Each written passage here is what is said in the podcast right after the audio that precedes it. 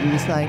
Yes. All right. Welcome, everybody, to this week's Really Big Fan Pod, our special evening edition of the Really Big Fan Pod. What we decided is that we started doing it in the mornings because that's when Nerd Radio is, but because we're uh, bigger fans of like the late night, uh, we're just gonna gradually move it to like eleven thirty. so we'll be on right after the news, and uh, The, no, the reason why we are here on the lateness was I was being a construction paparazzi for the last two days. So I needed to go do human things. you had work that paid you money, Yes. so you could pay the rent. Yes. So, uh, and of course, you can help us pay the rent if you're listening to this podcast by going over to patreon.com slash really big fan pod. Uh, if you want a commercial free version of the show, as well as our upcoming uh, second Patreon only show, the double feature uh, is going to be featured over there. You give us five bucks a month, you're in, you're in door. Uh, but uh, bes- besides that, we've got a great show for this week. We're going to be talking to a buddy of mine, uh, Tim, about his love of Sega. Most, uh, most importantly, the Sega Dreamcast. Before we get there, though, you know we got to hit them headlines.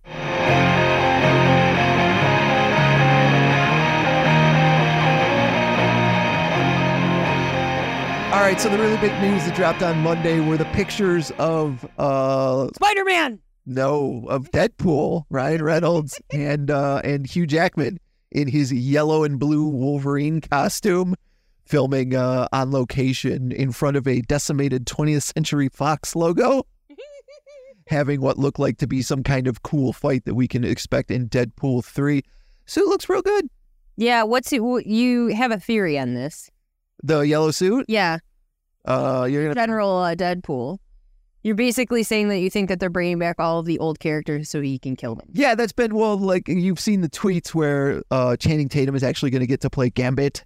in Deadpool three and the other, uh, and I think that yeah, this is Deadpool. It's going to be kind of like Deadpool kills the Marvel universe, but it's going to be Deadpool. Cool, Deadpool kills the Fox Marvel universe.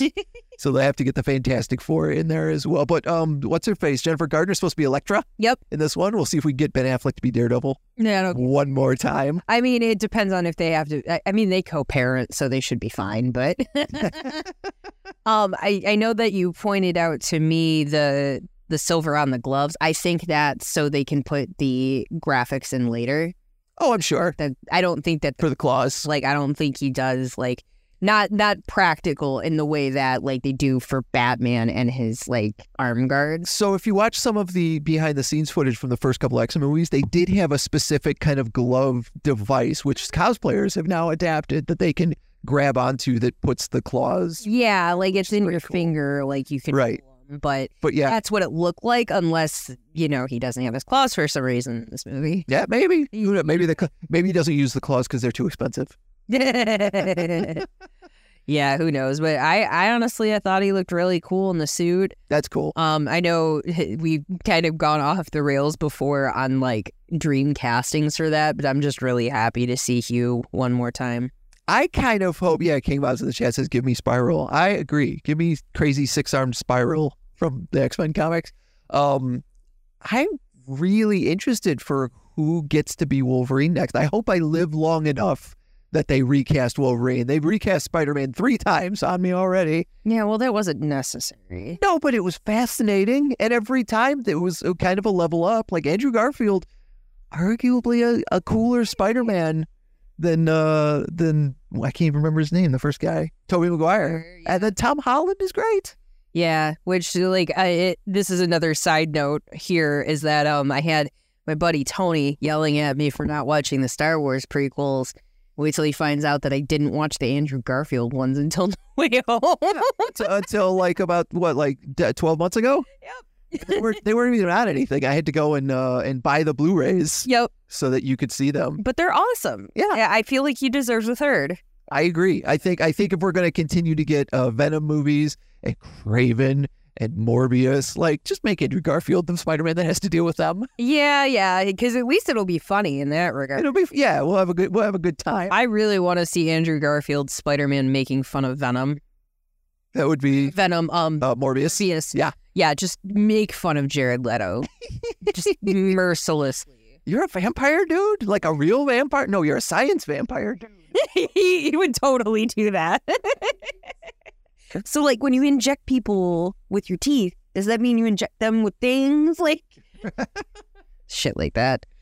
While we're talking about movies, too, uh, Seth Rogen is currently doing press for the Ninja Turtles movie that's coming out because he's one of the executive producers on it, and said when he was young, he was obsessed with Michelangelo and actually um, busted himself open with a pair of nunchucks and destroyed a chandelier as a child. You know, I'm not shocked by any of that information. No, I can uh, I can attest that when the Ninja Turtles were at their peak, um, yeah, you wanted you wanted like maybe not a real sword, but like yeah, I wanted some nunchucks and like yeah, I, I had a stick that I drew on, so it looked like Donatello's stick, and I swung that thing around and I maybe bopped myself a few times with it as well. I had a friend that had a um a father that did martial arts. Yeah, So I got to play with some nunchucks. nice. And and and just in general, if you were a silly bitch like me, a silly goose maybe, you are definitely like Michelangelo. Like that's like a D&D placement all on It is,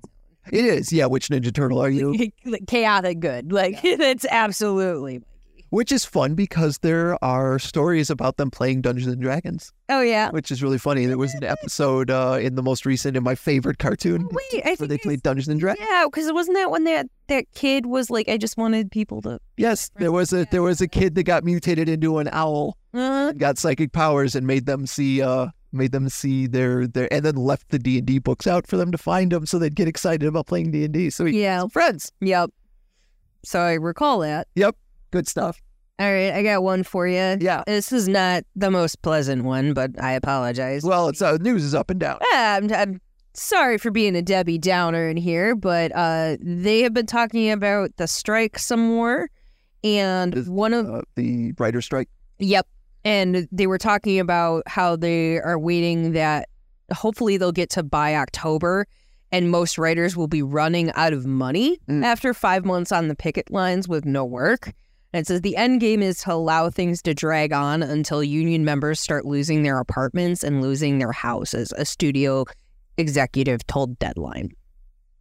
Wild that you can say that shit with a straight face and not realize you're a monster. Yeah, there's like no empathy whatsoever within that. And like people were saying, like, you know, important reminder we're dealing with scumbags here. Yeah. Never mind the fact that the huge number of us couldn't pay our rent on their shitty pay to begin with.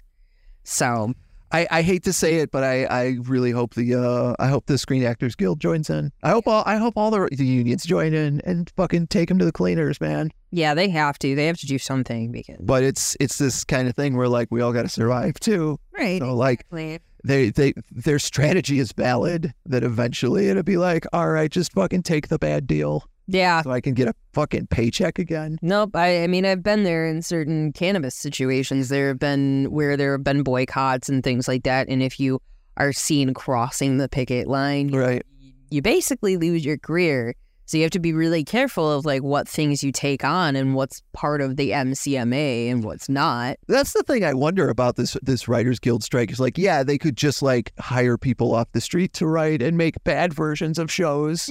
You know that that we all appreciate. I mean, that the last time there was uh, the a writers kerfuffle with television is when we got the second season of Heroes and like the bad season of Lost and a whole bunch of other shows. Uh, but it it makes me wonder how far the Writers Guild of America kind of reaches. Mhm. Like, does it does it reach into like internet videos? Does it reach into music videos? Does it reach into novels? Does it reach into comic books? Kind of thing. Like, I don't I don't think it does. to a degree, like there might be like some online content that might fall into it. It depends on who is publishing it, I would Right. assume. If it's coming from like a media outlet like a BuzzFeed or something, that's not really part of it from what I understand. But like, right. If you had, you know, digital content for like, I don't know, uh, MTV, I don't know, something like that, like Yeah. that might fall into the category. But the other thing is, is that like, so coming from the area of artists as I'm in, Sure. like to me, all I see happening is that they'll start extending uh job opportunities to people who are trying to get into the industry Yes. under that guise of like, ooh, come in for small pay and we'll give you exposure. Right. All that stuff. Exactly. And there will be some people that take it because unfortunately, you know, a lot of the time artists are, you know, scrambling to try to make money and the, sometimes the network is oversaturated and then people start taking less money for what they should be doing. Sure. Like I I know even here versus LA, like the cost of even uh, my friend doing makeup hmm is vastly different. Like her low day here is way different than her low day out there. Sure. So it, you have to kind of look at it from that perspective too. And it sucks because then you have to be the person that makes the decision do I eat or not? That's what. Yeah. And that's where, you know, you become a. You become that bad person that everyone wants to ostracize because you went and took the paycheck. So it, it's a double edged sword. It's like, where's your And morals? And then you're I- to be hung for it. I understand people that get angry for other people crossing the picket line, but like direct that anger at the guy who says, I'm just waiting for you to lose your house so that Yeah. you take less pay. Absolutely. Like, you know, you need to. Remember that the guy crossing the picket line does need probably to eat and need a paycheck. And like the real problem is the dude at the top of the pyramid. Well, and that's what they're banking on, though, is that they want us to turn on each other. Exactly. And they'll find ways to make that happen while they get to keep their money. And that's what that is. So it sucks, but it's that that is the reality. Well, uh, while we're talking about things that suck in uh, Microsoft and Activision won their court case here in the U.S. Oh, yeah. to go ahead and let Microsoft buy Activision. Oh. Um, the thing that's weird about it is that the judge is family members with someone who works on Call of Duty, which is an Activision property. Yeah. That should not That should be. wow. Yeah, that should be a conflict of interest on so many levels. That's like when you make a job application, it's like, have you ever, is any of your family members work here? Yeah. It's one of the questions that's always on there. But So- um, yeah. So the the next step is that uh, over in the UK they have some some concerns about cloud gaming Mm-hmm. that they're going to have to uh, be be able to prove they're not going to screw up by monopolizing such a large part of the gaming market. Yeah. It's wild to me too to think that like ba- mainly all of this like Microsoft buying Activision, all this whole thing is held up by essentially one franchise of games in Call of Duty. and like it's a franchise of games. I understand why people enjoy Call of Duty. Right. I did not understand how big a piece of the pie Call of Duty was I mean, uh, until this all went down and it was like, yeah, we're not going to let this go through based on Call of Duty, not just Call of Duty and World of Warcraft and this and this and no, Call of Duty. Yep. As long as Call of Duty can continue to be on every machine, then you guys can buy them. well, and it's wild because even if you're not into it, like you've had Call of Duty before, right? Yeah, I've played Call of Duty. I That's what I'm saying. Like, even for someone who doesn't play games like that, you have played it. That's how Right. this works. Like, they get so many people in on it. And then, like, I, I feel like at one point, wasn't there a thing where, like, Fortnite was taking up so much of the pie and well, well, there was a thing I think it was last year, the year before, where Apple took Fortnite off of that's servers what it was. because Fortnite decided to start selling V Bucks in game Yes. instead of you having to go through third parties because Apple takes so much uh, additional out of that, and they're like, okay, well, we'll just start selling them in the game, and Apple's like, no, you can't do that. Yeah, and that's where I say like that is the setup with something like Call of Duty. It's like when something is that much in demand, they're gonna, you know, Right, for it. right. it's absolutely wild. Also, as far as uh, I, I don't want to say the words Call of Duty anymore. I feel like we've said them fifty times in the last Duty. three minutes. Duty, duty, duty, duty. But um, the Homelander is coming to Call of Duty, Yeah. which is You said also Starlight. I think it's supposed to be Starlight, Homelander, and Black Noir. I don't know why you can't play as Billy Butcher. Just get awesome. get that actor whose name escapes me at the very moment. Get him, Karl Urban. Karl Urban. Get Karl Urban to s- call people cunts, kill him in Call of Duty, and you've got me back in. yep. No, that would be really fun. I mean, honestly, like as I when I saw that Starlight was on the list, I was like, ew. Like, It's weird. uh, like she's not even cool. Like, like I would take Frenchie over that. Like, I was gonna say, what do you want? Uh, uh what was her? Maeve would be better. Maeve would be pretty good. I can't remember. Yeah, I'm not. I'm not the Nazi. I don't want. you want you want to be able to play as her? No, no, no. Storm something. Stormfront. Yeah, there you go. Yeah, no. But the boys, the boys in Call of Duty makes total sense. yeah, no, that would be makes perfect. That's, that's pretty good. You can cap the Homelander versus John McClane versus Arnold Schwarzenegger as the Terminator. God. A, li- a little bit of canna news here. We've got Snoop Dogg's Death Row Cannabis, and it's coming to Michigan. Oh, So uh, he launched this. He bought the rights to Death Row Records. yeah. Okay, so Okay. he owns that company now. Suge Knight does not have any access to that anymore. Sure. So now he owns the company, and it obviously was a record label before, but he obviously then can pick what trademark. He's expanding. it. Yes. So it's going to be Of course, Snoop Dogg is going to expand it to marijuana. Exactly. So he's got the um, Death Row Cannabis. It was launched in December 2022 out there. They haven't announced the exact date, but it's supposed to be late summer. It'll be sold in eights with uh, additional products to follow, Sure. which I think this is part of the reason why we saw, like, maybe a month or so ago, Snoop Dogg was giving death row chains to everybody. Mm, He gave one to Ed Sheeran. yeah. What does Ed Sheeran need a death row chain for? I think he went to that Taylor Swift concert and got all that candy and was like, "Well, I got to give people something." No, he um he gave them to like I think he put them on um Becky and Bianca Yeah. WWE as well. Right. And I'm just like these have to be like you know 50 cent chains from like the little ball containers, Right. not be actual ice chain. No, definitely. I, I wouldn't think But yes, wild if they were. so so we'll see what happens there. But uh, I I'm best betting that that means that Snoop will be out here promoting it. So that So many people have cannabis products now. Like Mike Tyson's got a cannabis product. Isn't it like a gummy ear Yep, that you can eat? yep. There's a the ear with the bite out of it. Yeah. they did actually cut Evander Holyfield in there finally. So they they had him in the promo for around Christmas time. So like Kevin Nash has has cannabis product. yep, Who's your favorite and whose do you think gets you the most high? I will. I haven't had tried the Kevin Nash one yet. So that I, I've had some stuff from Cookies. It's all right. That's Berner's brand. Um, he's a rapper, but honestly, like Darren McCarty's stuff was really good. It was really good. I really loved um both the flower and uh the CBD roll on that they Yeah. had, and that was done by Pincata. I think is the the distributor. Uh, one of the worst ones I ever had was Lil Wayne's brand. Oh no. Lil Wayne's brand was awful. Okay, I, but so Darren McCarty's you would say is the good one. Which one? Who do you think gets you the most high? Mm, I mean, still the Darren McCarty The stuff, Darren McCarty stuff. really, really strong. Like it was, it was good. It helped with pain management. On top of it, You're it was like it was, you're two for two, DMAC. yeah, Sponsor our podcast. right? You know, I, I run into him all the time. He's a local, a lo- the local guy. Absolutely. I told you about this last week in comic book news, but uh, there's a Edge of the Spider Verse number four. They're doing like another Edge of the Spider Verse series where they have different universes where different people or Spider Man or the, the other things are a little different. Yeah, was that the thing that Jessica Jones was in?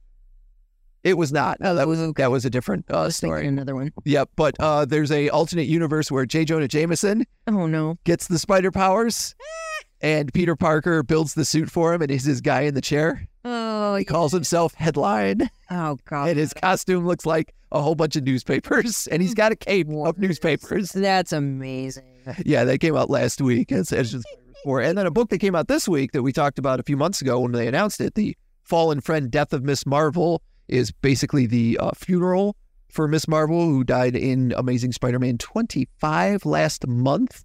Um, and I was showing you before the podcast. The really interesting thing is that when you get to the end of the book, there's a page that's just a QR code, which takes you to a like post-credit scene for the book That's- that I will not spoil. But it's interesting that that's how they decided to do it because I don't remember any other Marvel books doing that, where it's like, here's your post-credit scene, and you got to go, you know, stick your phone up to it and go to it. That's pretty cool. Yeah, isn't he? I dig that. I don't know if anybody on here has been rocking on threads yet, But um, Threads has been a big deal for the past week in social media. Yeah. They've had millions of signups and stuff like that. So obviously Zuckerberg's kind of like he he he at a lot of stuff. He's kind of For sure. it's funny to me because he's never been the the guy to like come out and say things like Yeah. that, and now all of a sudden he's starting to fuck around a little bit. Do you think maybe he's got a media team that's like, what if we add this to your personality? Because Elon is such a bombastic, Mhm. like, yeah, I have a baby. exactly what's happening. It's like, what if we po- what if we just poke the bear as much as possible as you? So then they ended up releasing. Somebody had released the photo of Zuckerberg with two guys from MMA or something like that Uh, in there. They're all shirtless. Zuck has a six pack. does he?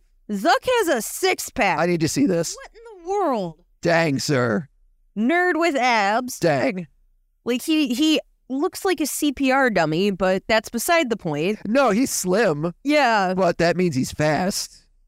Like I, I- if just looking, just judging from these two pictures, if they did do their fight, Elon's probably got the reach, but Zuckerberg's got the the speed. Yep. And I honestly think if you put those two to, together to actually do a fight, Zuckerberg's been training longer. Probably. So unfortunately, like, like uh, I'm Team Zuck on that one, but I mean, whichever billionaire uh, loses, we win. uh, yeah. But at the same I, I need Elon to lose. I need I Yeah. need it in my life. exactly, So it's one of those things where I look at it and I'm just like if they you Zuckerberg versus Musk, Hell in a Cell, book it trips. I need it. if they you you had said when when they first started talking about that, if they could put like whichever one loses, they have to shut down their Yeah. Twitter or Threads. Uh-huh. If they could make put that in writing, like that's such wrestling bullshit, but that would be so hilariously fun. I, I feel like that would be perfect. And like, yeah, like whoever ha- wins has to give up, or the other guy has to give up the social media. Yes,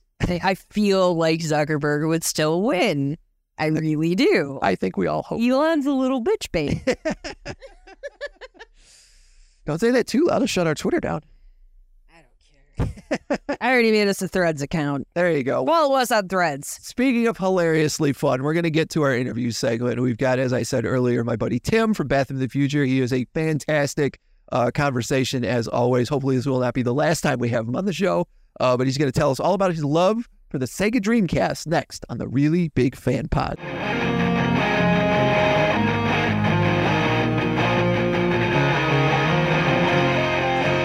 Back to the Really Big Fan Podcast. I'm super excited this week because for the first time on the Really Big Fan Podcast, and hopefully not the last, I got a good buddy of mine. His name is Tim, and uh, he is the lead singer and guitarist for the band Bathroom of the Future, and one of the biggest fans of the company Sega that I I know of. So I was like, Tim, we gotta you gotta come on. You gotta tell us about your love for Sega and all their systems. Tim, how are you doing tonight?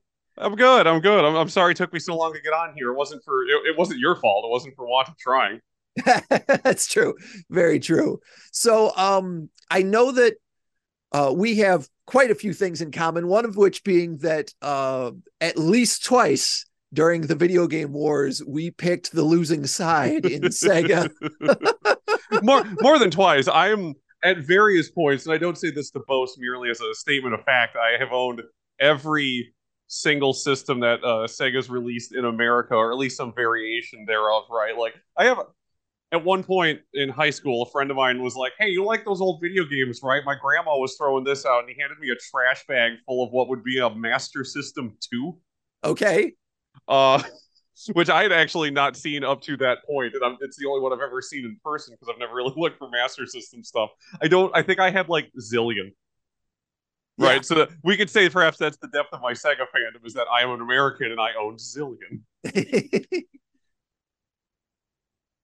Did you have a question or you No, want me to no, keep no, going? keep okay, then I will I will I continue. know absolutely nothing about Sega with the exe- uh, exception of I played Aladdin on it once And Sonic the Hedgehog. and Sonic the Hedgehog on it. Everyone, everyone knows who Sonic is. It's part of the reason we have furries. Him and yeah, Star Fox. exactly, exactly. Not, that not that I'm judging. uh, I have I have uh, furry friends. I was gonna say that and Robin Hood yeah, and Thundercats. and Thundercats. Yes. This is not a podcast about furries. Not this time. not not yet. Not Not this week. Not this Not week. yet. Sonic. But it will- It will be eventually, I'm sure. oh god. So, so your first Sega system, as you said, was like a Master System too. Um, I know that you've uh, we we've talked before about the fact that the Genesis was really really big in your Yes. household. Uh, were It- you a did you have a Nintendo Entertainment System and a Genesis, or was were you one of those households? Because Genesis, when it came out, had all those ads about how it does what Nintendo. Right. So speaking to that point, we we did have both, and we'd wind up with the Super Nintendo shortly thereafterwards. The initial thinking, however, because of those ads, was that the NES was for my sister and I, and ostensibly the Genesis was for Dad. Ah, So the day we bought the Genesis, here's an old sentence. It was at a Software Etc. Um, excellent. and um, it, it was late enough in the Sega's lifespan, late enough, I say in air quotes, uh, that it still had Sonic the Hedgehog with it. Um, and the same day we bought that, my dad purchased, if I remember correctly, dad also purchased the Joe Montana football. Yeah. That wasn't the Madden game. Uh, the Ghostbusters game, which is fantastic, and then the Rambo Three game, which is fine, uh, and mostly just existed because these were things that a dad would own for a video Yeah. game console in 1991. That's what that's what I wanted to ask you because you've mentioned before that your your dad was really big on the Genesis. I know that uh Yeah.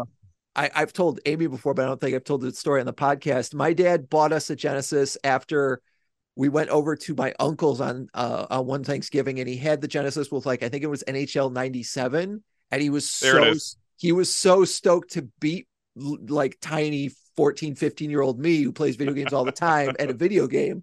So like a week later my dad went and bought a genesis and nhl so that when we went back at christmas i could whoop him. Because that's just the relationship they had. What were i mean you you mentioned the the football game and, and rambo. What were some of your dad's favorite games in the genesis? So eventually the genesis would also get kind of seeded over to, to my sister and i right as it, as did most entertainment devices in that household. But i remember my dad was always just super open to like rent stuff and a lot of it wound up being like licensed titles just for stuff that he'd heard of right? Because it's like you're a dad you're walking through this genesis section at blockbuster are you going to rent Dynamite Headdy or are you going to rent the totally okay beavis and butthead game right? So like so dad was super into like Beavis and Butthead and um, uh, Stimpy's invention, the the I would argue better of the Ren and Stimpy games, and then um, sports games occasionally. I remember there was a lot of like car racing games, and I don't remember my dad ever specifically being into like automotive sports. But my dad worked in the automobile industry as like a like a CAD designer, so he just thought cars were neat. So it'd be like, hey, Italian guy I've never heard of with F1 racing, I'll rent that. That's worth three bucks for a weekend, kind of stuff, Right. right? I miss being able to rent video games like that. Right. I mean, we kind of have that with like Game Pass, Xbox Game Pass, and the PlayStation service now, but you don't It's get not to the same. No, you don't get to go to a store and wander an aisle and look at box art and be like, Yeah. that one. because No one's going to try to convince me to rent Congo. Right. Yeah, Like, exactly. even though I didn't do Sega, like that was how I had access to a lot of games. Was there was a blockbuster and a what do you call it? Um, a Like a Hollywood video. Or Was it Hollywood Video? uh, it it might have been a Hollywood video because I don't think Family Video existed yet. So it definitely, but definitely Blockbuster for a bit of time. But you had Blockbuster and a second one, which is right. what counts. and yeah. my dad, like when he would get movies, he would like bootleg them. Yeah. Like he just like Yes. he, he hooked two Yes. VCRs together and Yep. would copy one to the other. Absolutely. And like if that could have been done with games, my mom's boyfriend would have done that, like after my dad had passed, because that would have totally been his bag. But uh yeah, I think I rented a bunch of games, but I only had a super. a Super so- Nintendo. Sure. Yeah. Yeah. And I think I've told you before that uh, I actually, uh, the same uncle that I beat at NHL years prior, when my parents had got me an Atari 800 computer, they got me that instead of a Commodore 64 because my uncle had one. So for Christmas, he gives me this box of discs, and each disc has four games on it, and essentially bootlegged about 60 games. Yeah. Okay.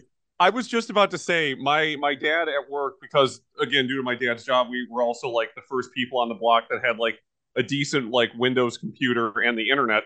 Yeah. So my dad was deep into like the weird like shareware like demo scene trading where he'd come he'd come home from work with just like a stack of floppy disks where it'd say like Raptor Call of the Shadows written on it in like masking tape. And he'd install this like totally sick like airplane game on the computer, and decades and decades later, I'd realize, oh yeah, one guy at his office bought those and was just handing them out. There's no way to stop that from happening. right. Right. That's another thing that we have in common is that both of our dads were I mean, my dad wasn't a huge gamer, but they both had a definite love for like the beginning yeah. of uh the first person shooter with yes Quake and stuff. Like my dad my, loved, as soon as they went 3D, like I think Quake 2, I tried to get into play and he couldn't figure out mouse and keyboard. He was just keyboard controls and a lot of just like moving around. Which is fair. No, which is totally fair. Like some people still don't like those. Um my dad stuck around until about Quake 3 and he would say he would say that he stopped playing first person shooters as soon as I was consistently better than him at them, which ah. I believe. Um but like so not to not to turn this into the dad cast, but like a little before he passed, I gave him access to my uh, good old games account because he was also working from home and had a ton of spare time spare time was not something my dad was used to for the last couple decades of his life. So uh, I signed into my good old games account a little after he passed away, and the first two things I saw were like, "Wow, I don't remember having this many hours logged in Quake One and Duke Nukem 3D." And it turns out that was dad using my account when I wasn't around. To the point where my, hey Timmy, I don't know what you put on your dad's computer, but I cannot hear the TV. There's just explosions and cuss words coming from the other room, and I was delighted he keeps coming home every night, sitting down at the computer and tipping digital strippers over and over again. I don't understand it. Listen, if this is the worst thing that like a man that age could be up to, I think we're all doing good. Yeah. Uh, sure. so skip ahead a few generations. Yeah. Your favorite Sega system that you're here today to talk about is the Sega Dreamcast, which is essentially the final Sega hardware. It is. It, it, it is unless you're unless you're uh, one of those that believes conspiracy theories about the Xbox, which I don't fully subscribe to. But but yes, the the Dreamcast was it, and I admit I think that's a big part of why I still like it. It's like here's yeah, none of these words are about to be in the Bible, but like I am to the Dreamcast what like Firefly people are to Firefly, where it's like, no, if the Dreamcast would have held on for like four more years, Sega would still be in business and it would have been the greatest game console ever, right? Like, I'm just making stuff up to justify this thing that I like to myself that didn't stick around as long as I felt like it should have. And I fully admit that. But yeah, like, I talk about the Dreamcast the same way people talk about like Farscape. Yeah. And and I I feel like because even I have a man, if they'd have just released like uh the Star Wars arcade game, which was the yep. in the arcades at the time, if they would have packed that in with the Dreamcast, they would have sold tons of systems. If they could have got us another Panzer Dragoon on the Dreamcast, I'd have been in. Like my sister got a Dreamcast because she was working at EB and a handful of games. And I think I bought like the Resident Evil, the Berserk game because I, yeah. I, didn't know what Berserk was, but this is anime as fuck. So like I'm digging it. This guy's got a huge sword. Yeah, do you remember when the Dreamcast had a Berserk and a JoJo's game before 99% of the Western world cared? Right. Right. That's bonkers to me. I can I can technically go play a JoJo's Bizarre Adventure game from when I was 13. I wouldn't know what JoJo's was like as a concept for another decade. Nope. Nope, not at all. Was that Cowboy Bebop game on that? That is, I have a Cowboy Bebop game for the PS1. Okay. And then a couple years ago, I discovered that the PS2 game actually came out. Oh, so well, okay, wasn't it just in? Did it come out here, or was that just nope, like just Europe? Japan. Yeah. yeah okay. yeah. Yeah. Yeah. Anything on it? Yeah. No. No. but just no. the fact it existed, I was like, well, I have to own it. Yeah. Just I. I love so much that we didn't get the Cowboy Bebop game, but we got the Lupin the Third game. Now right. that's not a judgment of quality because I freaking love Lupin the Third, but it's like, dog, it is it is the PlayStation 2 generation. Which one of these two anime are people going to recognize? Yeah, which one is going to be an Adult Swim and which one is not? Right. which which one of them do I know about because I have Castle of Cagliostro on videotape? And then if I'm that sort of person, do I have 40 bucks right now? The answer yeah. is no.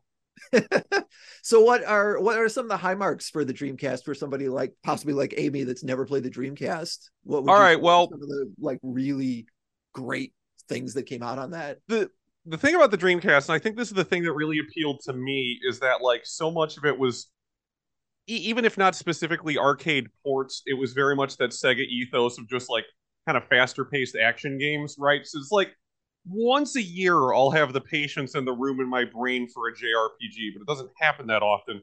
Whereas 99% of Dreamcast games, you can sit down and start playing it within like 10 minutes. You understand what the thing you're supposed to be doing is, right? Like, oh, I'm Sonic the Hedgehog. I'm for some reason hanging out at a hotel pool, but I'm aware that I'm Sonic the Hedgehog and I know how to do Sonic the Hedgehog things, right?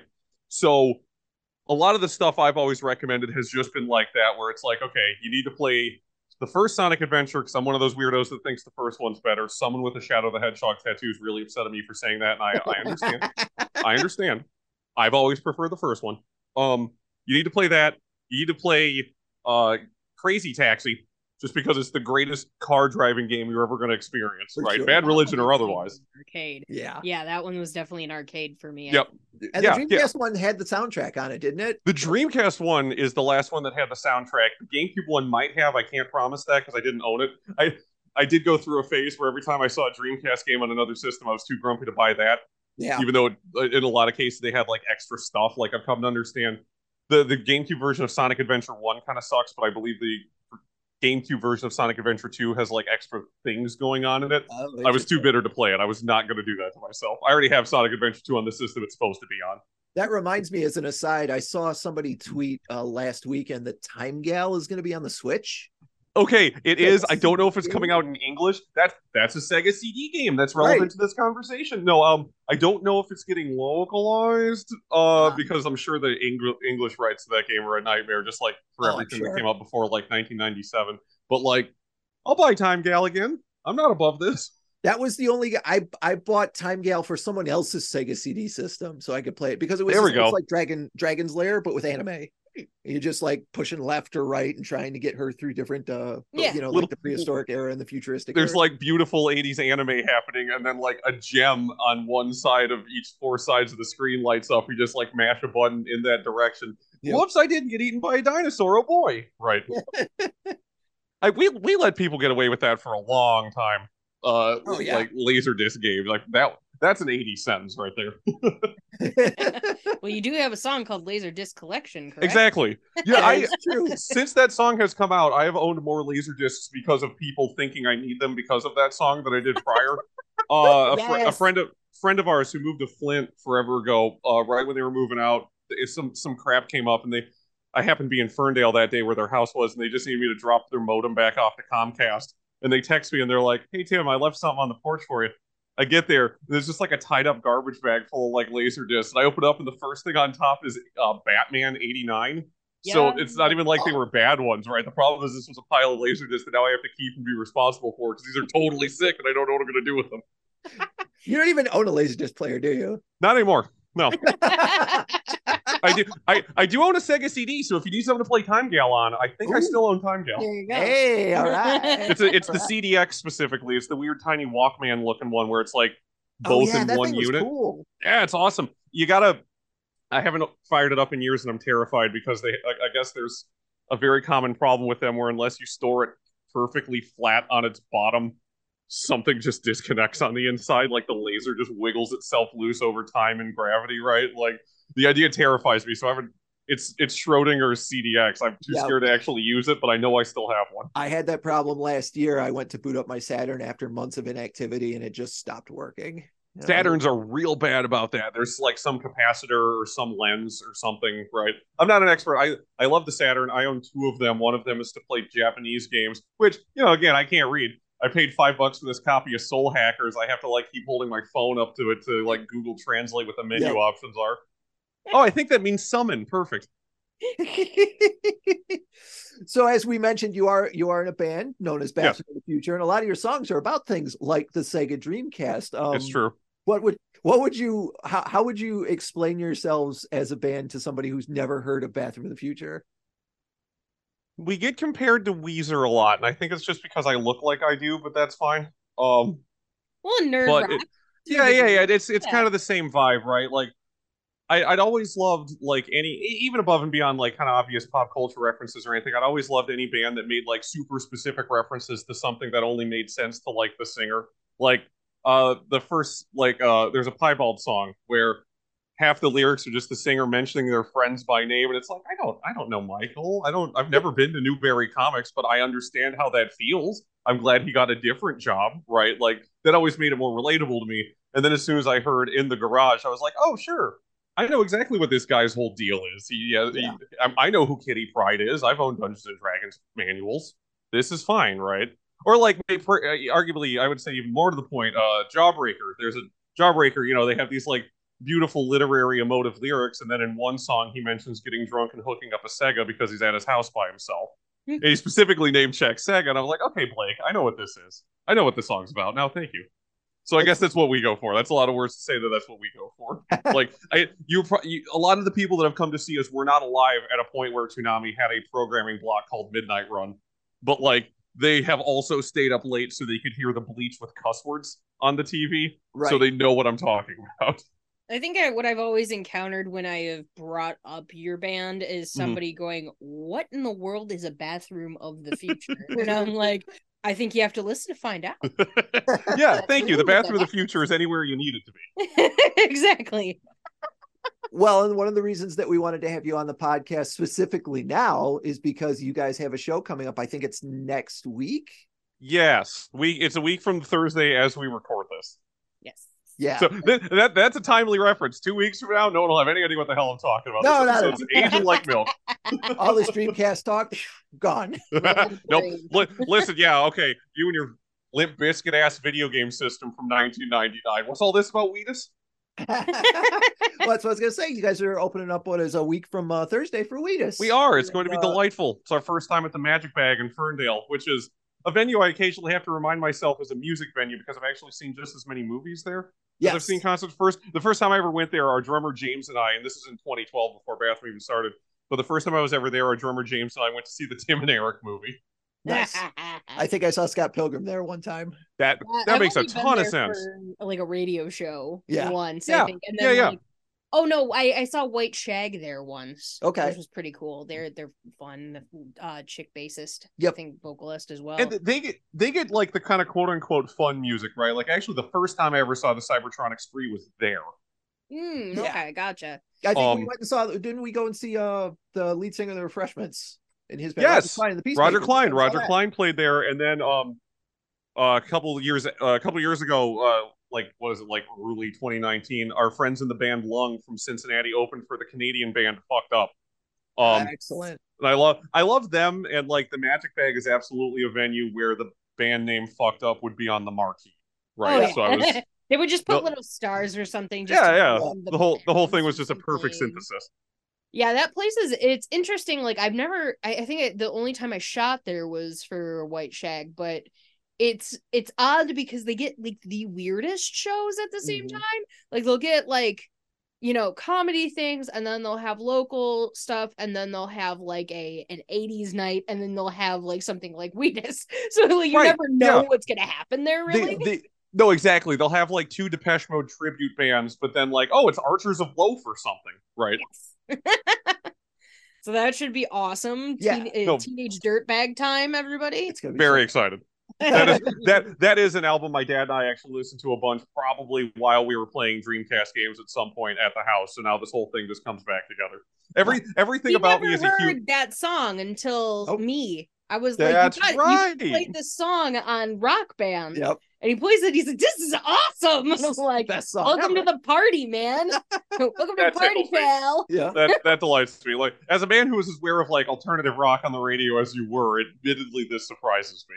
Yeah. Like Yeah, we we is I- slipping by a man who can talk to me about the Catherine reel wheel. Yeah, no, admittedly total- surprises me, right? Yeah. spot, and it got it got so funny that uh, I ended up buying it in the Rocksmith game, which you plug the actual guitar into your Xbox for, so I can learn to actually play it. And it's just like this is a, this is delightful.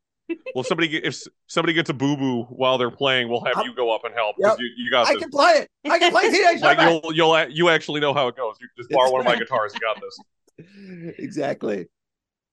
So I, I think the only question I have to wrap this up, if we lean over toward the the Sega stuff again, real quick, if Sega put out a system now, would you guys be like the first in line to get it? As long as it's not like, as long as it's not like one of those like no cartridge Android like downloadable systems, right? Like I'm I'm an old enough person to know that I still want it to just be like a regular ass game console. But if they can promise me that, absolutely. Like because the the rumors come up like every five years, like, hey, Microsoft is gonna finally buy Sega, and it's like, okay, fine. Like I play all the Yakuza games on PC anyway, so I'm not gonna notice, right? Right. But if they did that, and for some reason they were like, all right, we're discontinuing the Xbox brand, everybody, this is the Dreamcast 2024. They're like, sure, yes, I'll be there day one. and what I'm going to do is just see what Sonic games are on it and just play those, right? It'll probably just be Sonic Origins, and I'll just play Sonic Origins again, and that's fine. Can you imagine if they had the guy that voiced Sonic in the movies voice the game? How ridiculous that could get immediately. I don't. I would about love that, him, But I understand that Ben Schwartz is an expensive man these days. I don't know if they're swinging that. I mean, the he's game in everything. Right. He really He is. is. He is. He was even The- in the Muppet TV show. oh, I have to like, watch that. I'm so excited. Yeah, he had a cameo in the Muppet TV show. You'll love it. The Um, guy it- who, the guy who plays him now was on the regular show a bunch. So I think that's why he's kept the role because everything I can think of that he's played has been like an anthropomorphic animal, Ah, right? he he. I think he was like one of the assassins from Assassin's Creed, but I don't know anything about Assassin's Creed, so I might just be making stuff up. I can't. I can't. I can't tell Ubisoft games apart anymore, right? Like Sam Fisher isn't in any of these, and they're all just like open world checkpoint fests. I can't do it. right.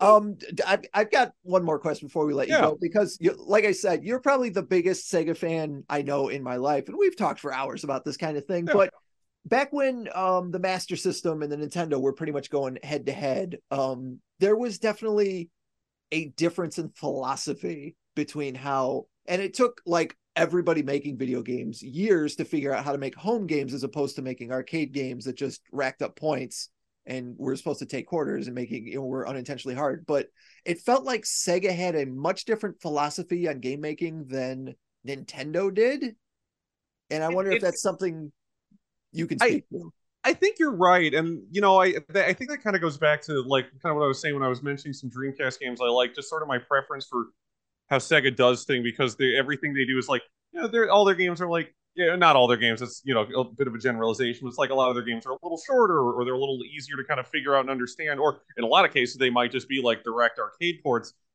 Speaking to Chuck's point, which I, I think you're absolutely right, you see a lot of that stuff for the NES. Where like, okay, we're making an NES version of the arcade game Strider. In the arcade game, Strider, it, like you run forward, you jump, and you hit stuff with your sword, and then eventually you fight a robot gorilla in the Alps. Right? Strider, Strider, friggin' rules. I absolutely love Strider we're gonna okay we're gonna make an nes version of strider all right capcom it's gonna be a completely different game that's way closer to something like metroid or almost like bionic commando where it's like a little slower pace it's a little more Right. exploratory you kind of take your time more with stuff sega makes a version of strider for the genesis it's just strider yeah it's just it's just the version of strider where i'm fighting a robot monkey in the alps and i hit stuff with my sword for you know a half an hour until the game. Isn't over. that enough for you? grateful peasants. But like, I, I think that's right because I, I like a lot of NES games or, or just Nintendo games in general.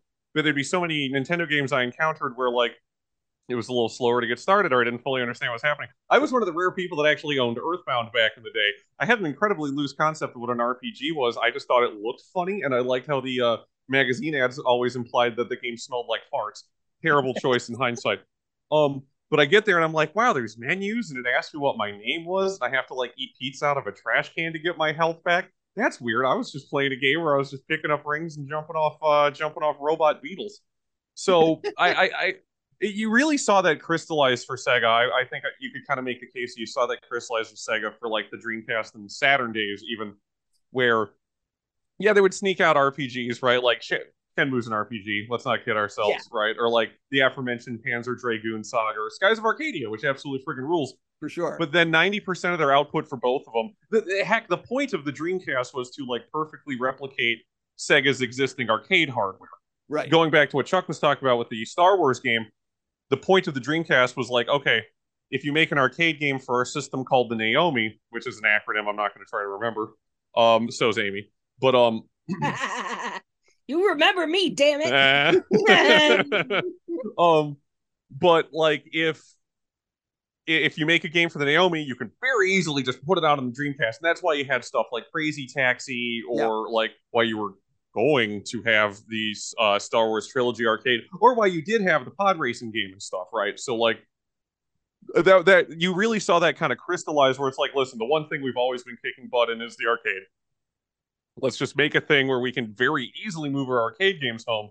And, and even that was kind of at the point where you saw that not be a priority anymore, right? Because you know, let let's be honest, after about 2001 or 2002, even if there were still arcades around, they weren't nearly as big of a deal as they were even in the 90s, when they were clearly still less of a big deal than they were in the 80s. You know, like after a while, it wasn't, hey, wow, this system runs a arcade perfect version of the first Soul Calibur. Then it just became, oh, Soul Calibur 3 is on this. I have to go buy it now. Right. Yeah. And you Not saw that I haven't bought a plenty of Soul Calibur. You see saw that in the Saturn too with like Virtua Fighter and, Yeah. and, uh, uh, Daytona USA and that kind of thing. Exactly. Yeah. No, like Sega's whole like the reason my family owned a Saturn was because my dad wanted to play House of the Dead at our house. Ah, And then when dad found out House of the Dead 2 was going to be on the Dreamcast, mysteriously we wound up with a Dreamcast. right.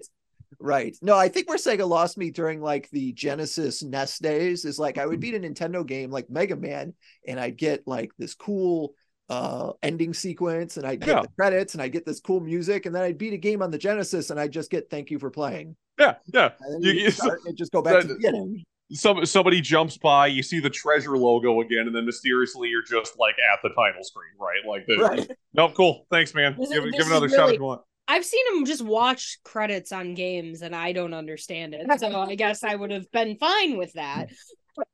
Yeah, see, like it, it, it well, and again, I think it just shows like what the priorities were because this is also at the time when like people couldn't use their uh people couldn't use their real name in video game credits anyway because Right. video game companies didn't want them getting headhunted. So like you beat the Sega Genesis Ghostbusters game and it's super good despite the fact Winston's missing. Hmm. Um, but like you finish it and there's like, oh, there's a little animation of a ticker tape parade. The Ghostbusters are walking through it. Why is the music in this game credited to a man named Onion? Yeah. exactly. Now we know how Onion from uh Steven Universe does all his crimes. That's how he yeah, that's how he gets all the money to buy Yeah, stuff. yeah. He's like he, he works for Compile. and he made this music for a video game. maybe now he can like finally admit it. Maybe maybe that'll get him to up. cheer up a little. Yeah, exactly. Like he can finally come out and like get recognition on you know uh, Moby games or something.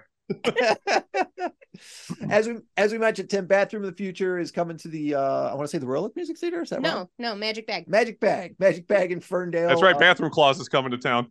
next Thursday. You guys are going to be opening for Wheatus. It's going to be a great time. Where can people find Bathroom in the Future or your personal uh stuff? I know you've got a website where you'll review video games occasionally. I have. I haven't updated it in a super long time. It's called Videotron 2000. Much like with everything in my life, I can't pick good brand names. So if you search Videotron 2000, please type blog after that because Videotron 2000 is actually some kind of like French video editing company. I found out. Oh, Yeah. So, well, one day I'm just going to move to France and work for them. Um, and then Bathroom of the Future, we're on like all the big uh social media profiles, including Threads recently. Again, this that's gonna that's an evergreen topic for a podcast. Let's let's revisit this episode and see if we're all on Threads in a year.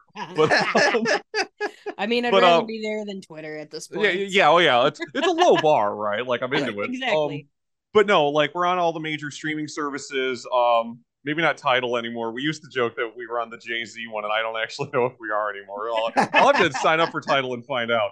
Um, That's okay. but yeah, we're we're pretty much anywhere. If you look, but again, if you look for us, just type "Bathroom of the Future" band or go to bathroomofthefuture.com because if you just type "Bathroom of the Future," it's a lot of like blog posts from like fixture companies about how, what the toilet of the future is going to do for you.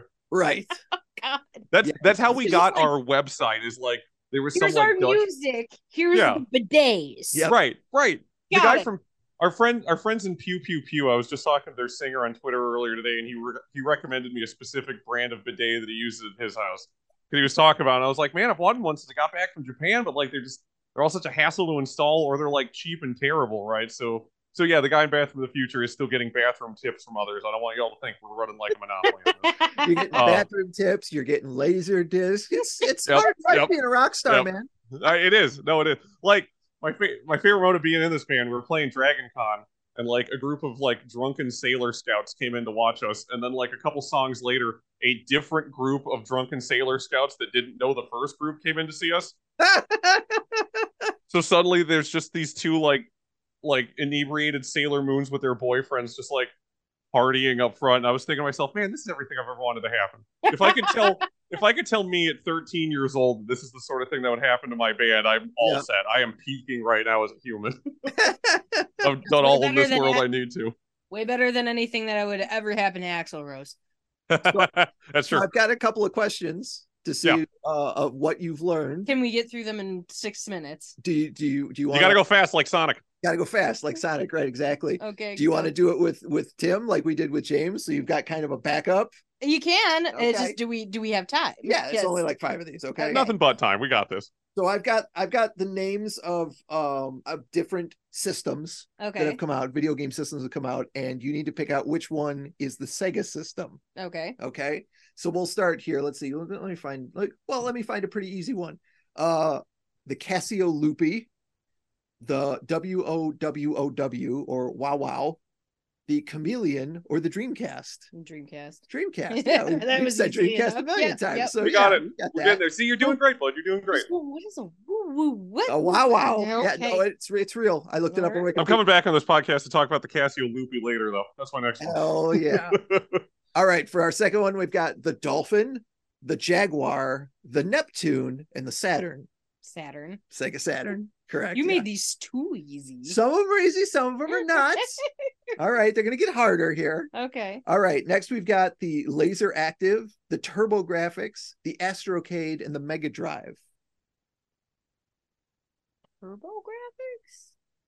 Now, the Turbo No. Graphics was a 16-bit system that was out at the same time as the Sega Genesis, Mm-hmm. which in Japan was known as the Mega Drive. Gotcha. So you're you're two for two for three. I'm not upset about that. I don't know anything. All right. Next is just numbers. I just got numbers that go to a system, and you got to figure out which which one is the Sega system. oh boy. I've got N64. That one's kind of easy. Yeah, that one's easy. 7800, 360, and 32X. The second one. The uh, 7800, Mm-hmm. that was an Atari system. Ah. Okay. There was an add-on for the uh, Sega Genesis that was called the 32X that they made just before they made the Saturn. And then, I, w- I was one of eight people that had that. Yeah, I was gonna My say, dad got a pop for right for my out. birthday, and it came with a really good Star Wars game. 32X? Oh, under 20, 14. something like that. Something The else like final one ever was this like kind of crappy Spider-Man game that is Yes. worth like several hundred dollars now, Yep. despite it sucking. All right, this is the last one. I've got the Zeebo, the You got. Amico, the Pico, and the V Smile Baby Infant System. That last one's a good band name. You do that again? the Amico, the Zeebo, the Pico, and the V Smile Baby Infant System. It just keeps going right through my head. I, Yeah, I can't. he's yeah, most of the, most of these aren't real words. Most of these aren't real words. Well, because like uh, the Amica is that's actually something Miko. else that Yeah. I know. Okay. So that's that's screwing me up right out the gate. So what the second one? I don't know. Zeebo? Yeah. Tim, do you do you know? It's Pico. It's Okay. the Pico, the Sega Pico. My sister had one. It was a children's Okay. educational system. It was like a kind of like a weird tablet thing where you'd like, wow, I'm using this plastic pen to make Tails of the Fox move around. Yep. Absolutely. Tim, we love having you on the podcast. Yeah. We hope you do this again real soon. Thanks for having me, buds. I appreciate it. I was on silent for some of that, and I apologize, but I think you got the gold. Excellent. Yeah, you're good. Excellent. We'll be back uh, with our serotonin boost in this week's really big fan pod.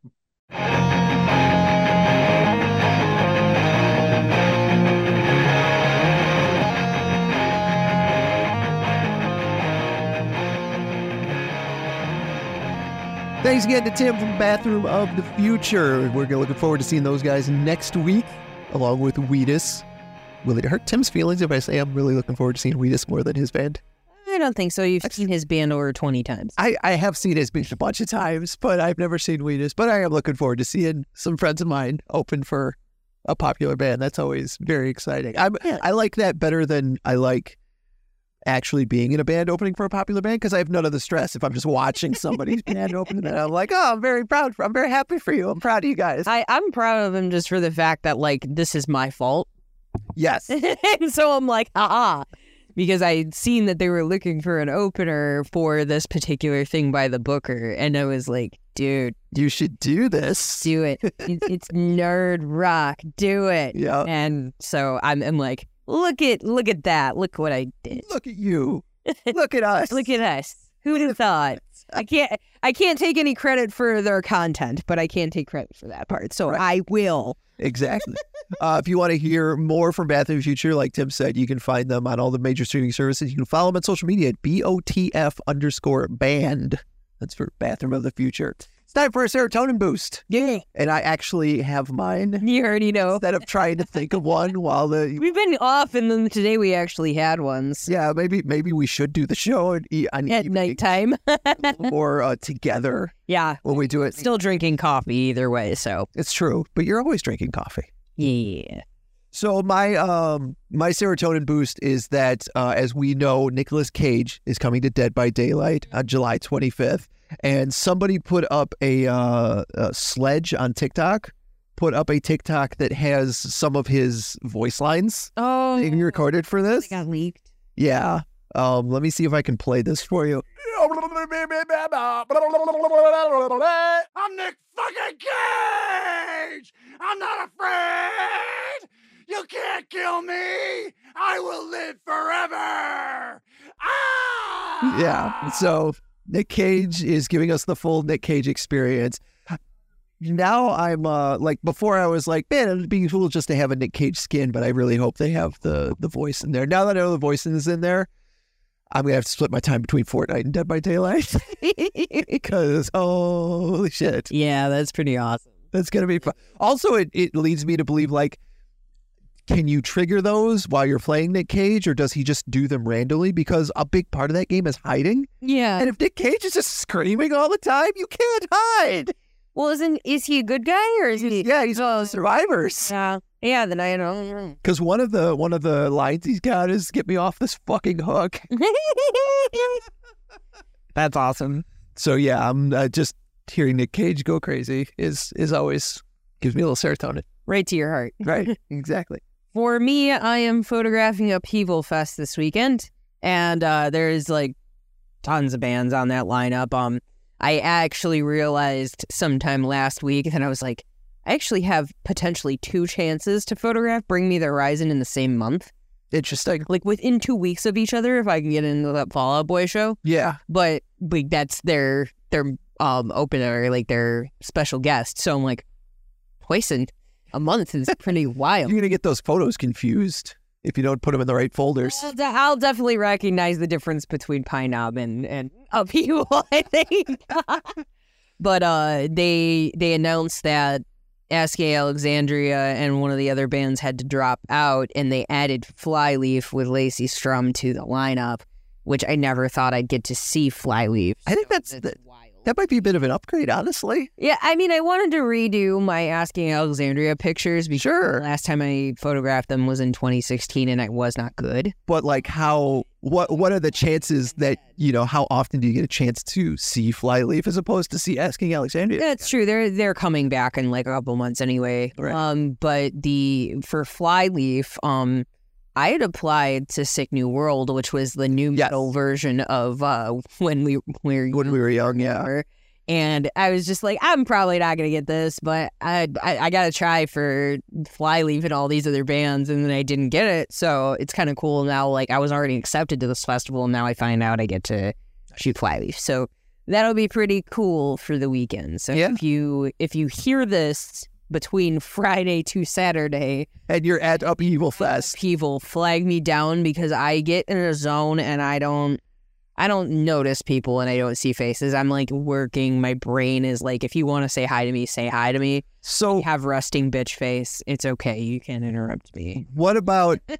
Because you you've you've talked about shooting shows before in your in your serotonin boost. What about shooting the festival this weekend? Is is making you like excited or giving you that that boost of like hell yeah, life is all right. There's different uh there's different artists on there that I have not photographed before and there are some that I get to update photos for, which is both exciting because it's like I feel like within the pandemic uh my style changed Mm.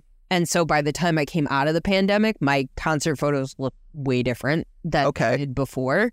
When you go like you look at 2019 to 2021 they're way different. Yeah. I'm like, oh, cool. I uh, developed a different style. So I kind of want to get everything to look that way. Doing festivals is great because you can bang out a bunch of people all at one time. Yeah. So then you don't have to like apply for these things. Right. So like when I usually do festivals, it's like movement and stuff. So it's not a bunch of bands that I know. Sure. Closest I've gotten to doing like a rock festival is is um Rip Rip Fest. Fest. And so like that's the only real thing other than I did Self Help Fest when they had it one year. Oh, cool. So those are the only ones that I've done, but those have been local to Detroit Yeah. at that point. So this is the first festival I get to do that's not a Detroit based festival. Interesting. I've never done anything out of state. and you're excited about that. Yeah. Oh yeah, absolutely. That means that means I'm doing something right because it Cool. means I'm getting access to things I didn't have before. Excellent. So yeah, I'm pretty stoked. I I know it's not like a, a pop culture thing that everybody else can share with Well, no, and I, see photo. I certainly wasn't like, I wasn't demanding you, like, you know, oh no, no. You're- oh, why is this count? Kind of that. No, no, no. I was just like, I, I, I wondered, yeah. what about it? There's a bunch of different reasons why, but uh, I just Yeah. love shooting. It's obvious why I like Nick Cage screaming. I mean, yeah, yeah, absolutely. So, Every everyone loves Nick Cage losing his shit. you know, I would hate to find somebody that doesn't like Nick Cage because then you'd have I don't think I, them. I don't think I can vibe with them. Yeah. I think if people were like, "Nah, Nick Cage ain't for me," I- Yep. I, could be like- I think if uh, if Mike Pandoff says that to me during the double feature podcast at any point, that the show is over. Yep. We're like, we're done here. It'd be like telling Mike that you don't like Star Wars. Yeah, maybe, maybe I don't know. It's gonna be it's it's looking at the list of movies we're doing for the first couple episodes. There's it's definitely there. There's it's gonna be a test. Yeah. I think on his part more than mine. I think I think there's movies in there that I think he really loves that I'm just kind of lukewarm on. Yeah. So we'll see. But if you want to hear it, uh, episodes of that are going to be coming up in the next couple of weeks on Patreon. It's a Patreon exclusive show, and at the uh, five dollar tier, you can get ad free shows. And I think I think we'll just put the the Yeah. I would. the Patreon show on the five dollar tier. We hadn't talked about it. We're doing it live on air now. Uh, but yeah, so uh, follow us on Patreon. Follow us on social media. Like you said, we're on Threads now. Yep. And you can find us at everything at Really Big Fan Pod. That's right. Correct. There you go. And uh, thank you for listening to the podcast. Rate and review us wherever you're getting podcasts. Follow our YouTube uh, our YouTube channel and subscribe to that. And of course, follow us on Twitch if you want to watch us play video games as well as record this podcast. Stay frosty cheese bags. No, it's Stay Fresh Cheese Bags. Oh, is it? Stay Fresh Cheese Bags. There you go. I don't. I don't know the full quote. So. I don't know how to end this. All right. That's good. Pull me off the stage, motherfucker.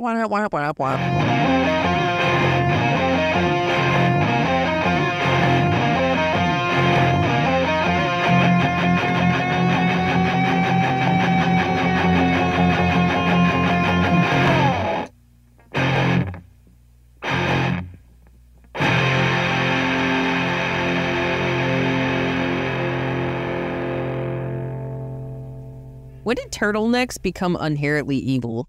Like When were they not? I feel like all Jobs? I feel like most villains wear turtlenecks. But Steve Jobs.